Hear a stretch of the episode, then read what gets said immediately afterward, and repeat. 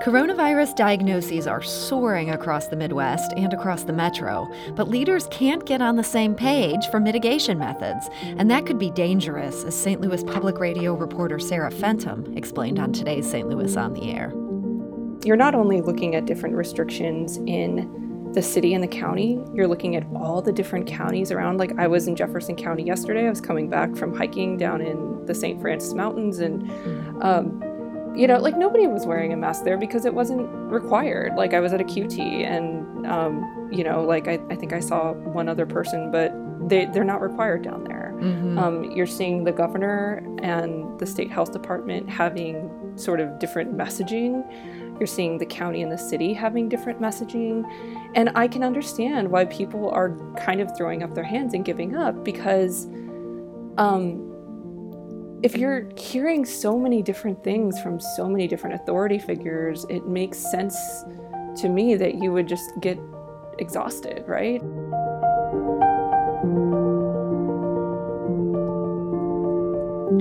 I'm Sarah Fenske. This is St. Louis on the Air.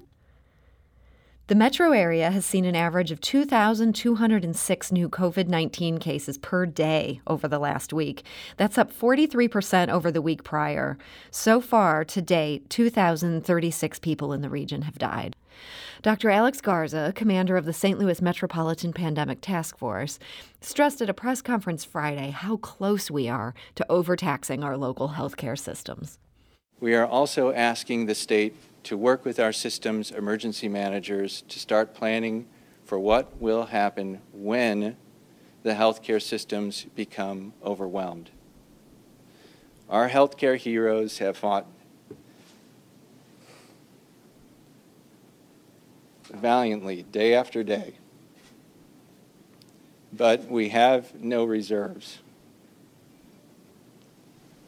we have no backup that we can suddenly muster to come in and save the day.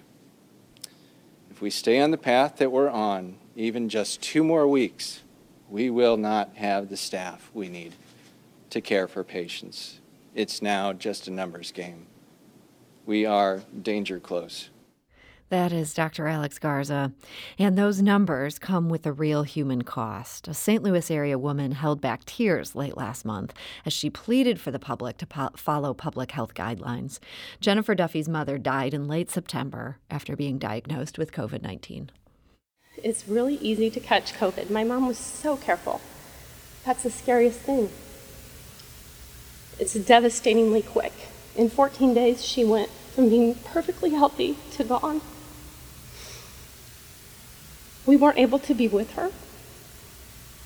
She fought four days in the ICU, and I thank all the nurses who were her family for her because we could not be.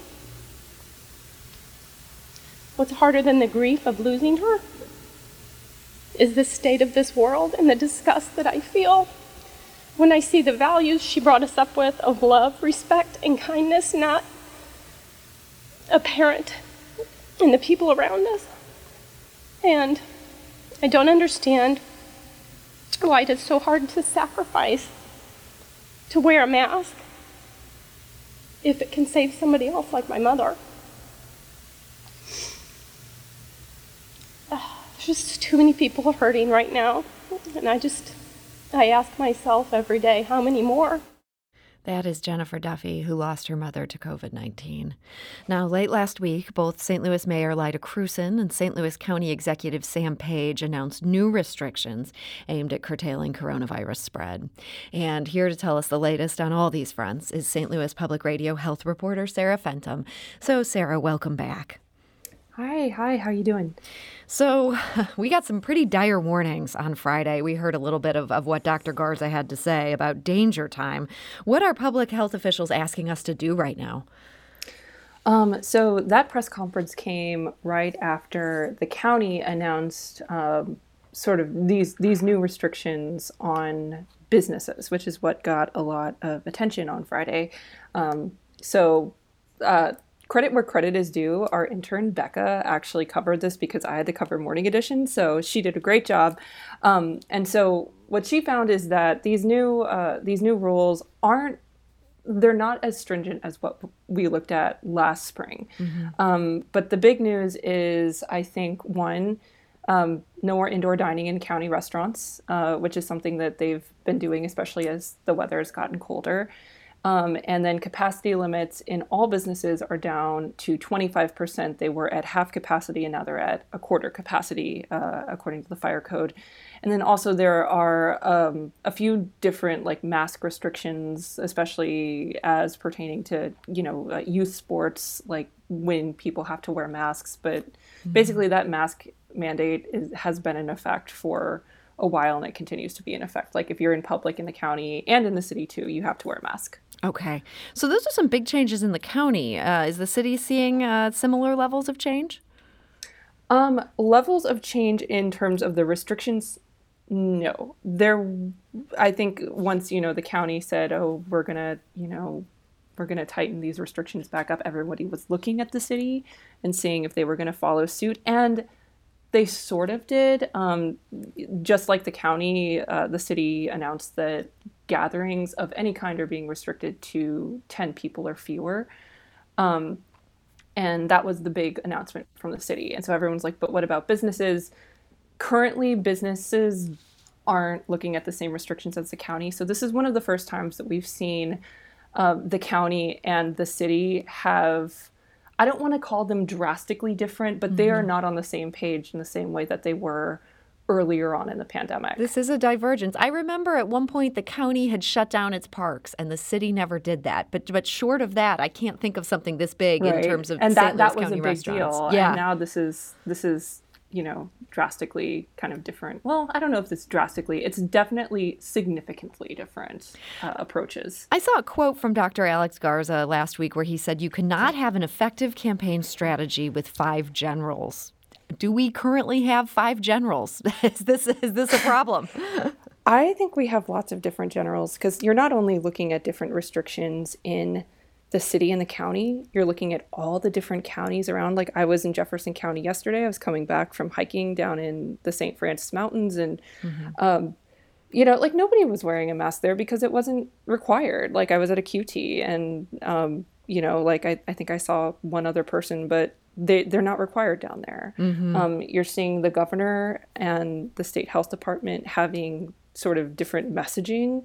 You're seeing the county and the city having different messaging. And I can understand why people are kind of throwing up their hands and giving up because um, if you're hearing so many different things from so many different authority figures, it makes sense to me that you would just get exhausted, right? And mm-hmm. so I, I, I think that Garza had a point where you're not seeing a unified response in in any sense at this point. And are we seeing a substantive difference between the city and the county in terms of cases? Is the reason the city isn't cracking down on restaurants, say, the way the county is, that the city's doing a whole lot better? Mm-hmm. And I mean that's that was something that Mayor Krewson brought up on Friday, and she isn't wrong. So I um, I checked the numbers right before we started today, and uh, per 100,000 people, uh, St. Louis County has 374 new cases on average, and then St. Louis City has 238 cases per 100,000 people, which is still a whole bunch of cases, but but there is a difference um, there.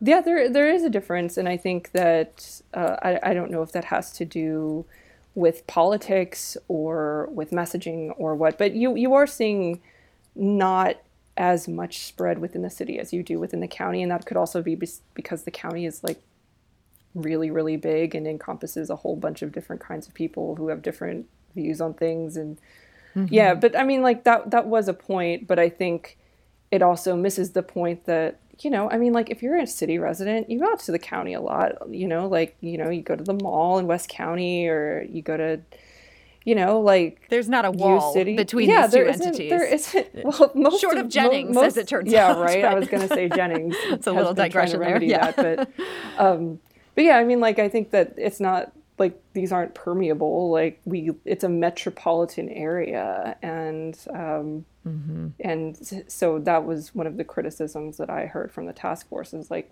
it's not like it's not like yeah there's not a wall in between the city and the county and in between the county and jefferson county and st charles you know, county yeah exactly Yeah. it's like it, it- this is just a, it's just a big mass of people no matter any way you cut it Well, so bigger picture, the reason that we're talking about all these new restrictions is that we're worried about our healthcare systems being overwhelmed. And Dr. Garza seemed to say, hey, we're very close to this happening here. Um, do we know, have things gotten worse um, on that front since what we heard Friday? Um, I took a look. I know I get an update of new admissions every every day from the task force, and it looked like new hospital admissions. It's so funny to talk about these numbers because they're so astronomically high. And so if you're looking at like a difference between, you know, 114 new admissions versus 96 new admissions or whatever, like it did look like it went down a little bit um in bet- like over the weekend, but I mean down from it, it- it's still like this hugely high number, and I don't think it makes that much of a difference if Once you're that high. seeing- yeah, I mean, like there's they. What I remember hearing was um, they were not happy, but they could manage about forty new admissions for the coronavirus each day. That's what I, I you know, they've said is the baseline of what the highest point they want to see. And then now you're looking at numbers of daily admissions that are twice, if not three times, that high. And so, I think I think what the sense that I got at that press conference was it's only a matter of time until they just become completely swamped. My guest today is St. Louis Public Radio health reporter Sarah Fentem. Um, Sarah, we're getting a couple of questions on Twitter, and I think here's a good one that, that comes from John. He writes Hospitals are already pretty much at capacity, and any action we take now to reduce public ex- exposure won't protect the thousands of people who have already been exposed but not tested yet. What can hospitals do to meet the already baked in demand they're facing in the next three weeks?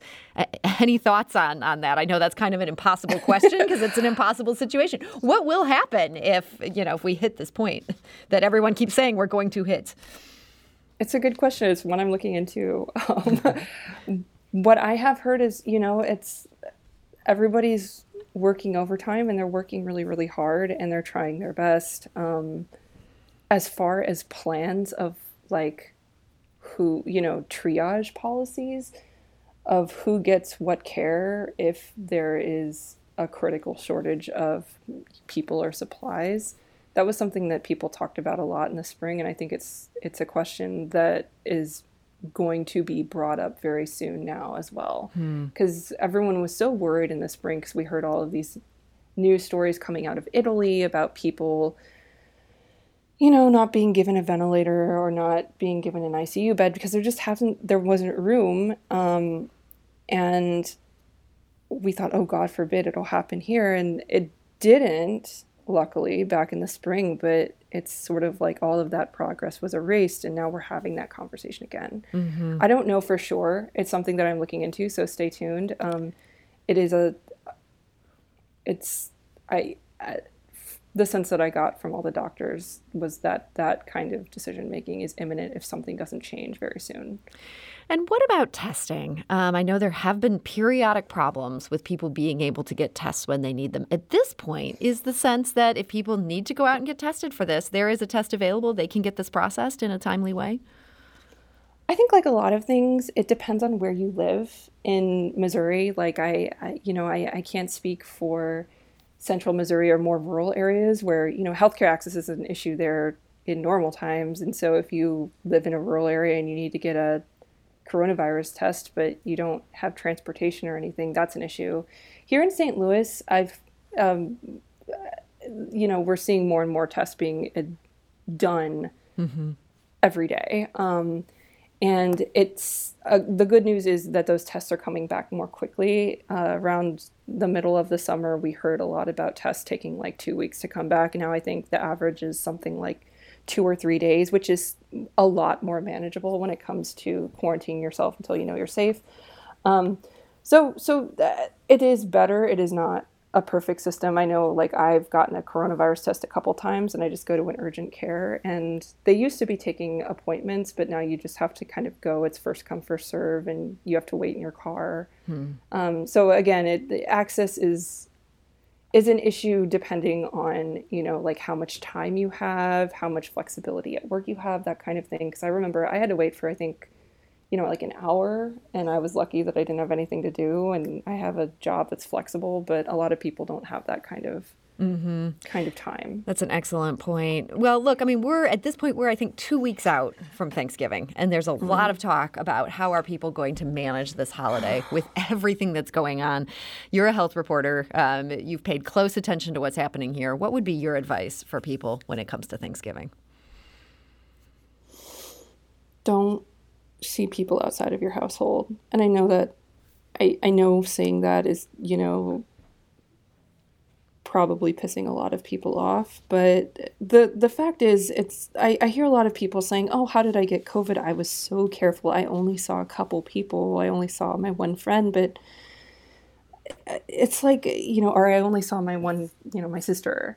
Then you have to think like, okay, well, who what is the one person that your sister's seeing, or mm-hmm. the one or two people that your sister lives with?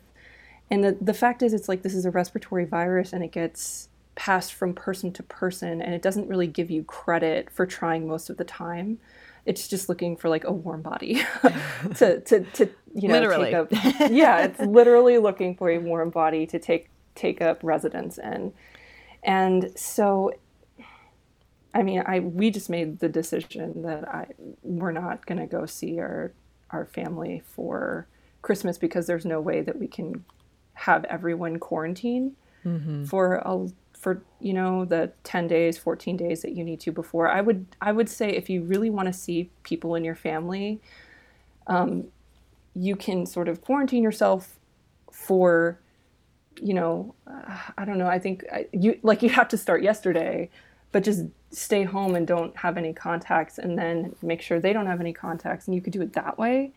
Um, that's so unrealistic for so many people. And so the bottom line is the safest thing you can do is just stay with the people who you live with, or um, something that the the county has been advocating for is like this idea of COVID pods or like your COVID, they call it a bubble, a pod, mm-hmm. a bubble.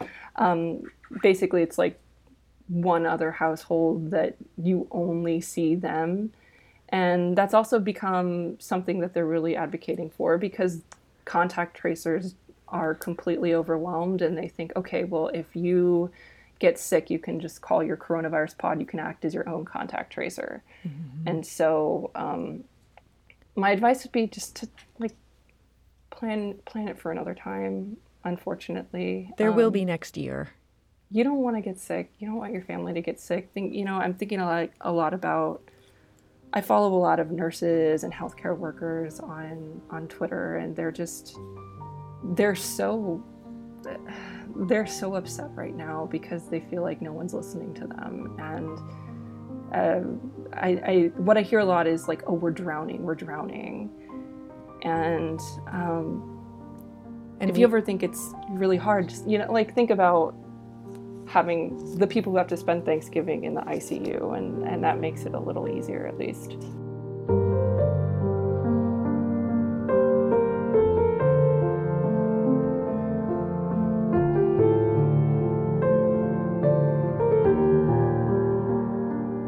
If you learned something new from today's episode, consider leaving us a review and rating on Apple Podcasts on the App Store. It's the easiest way to help people discover our show. We appreciate it. Thank you.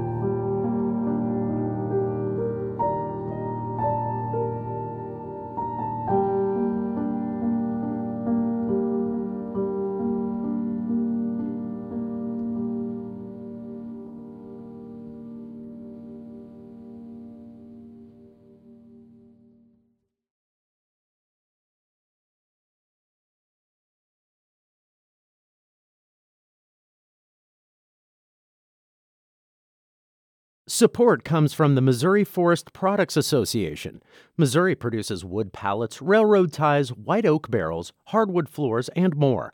Details on the variety of products made in the state are at choosewood.com.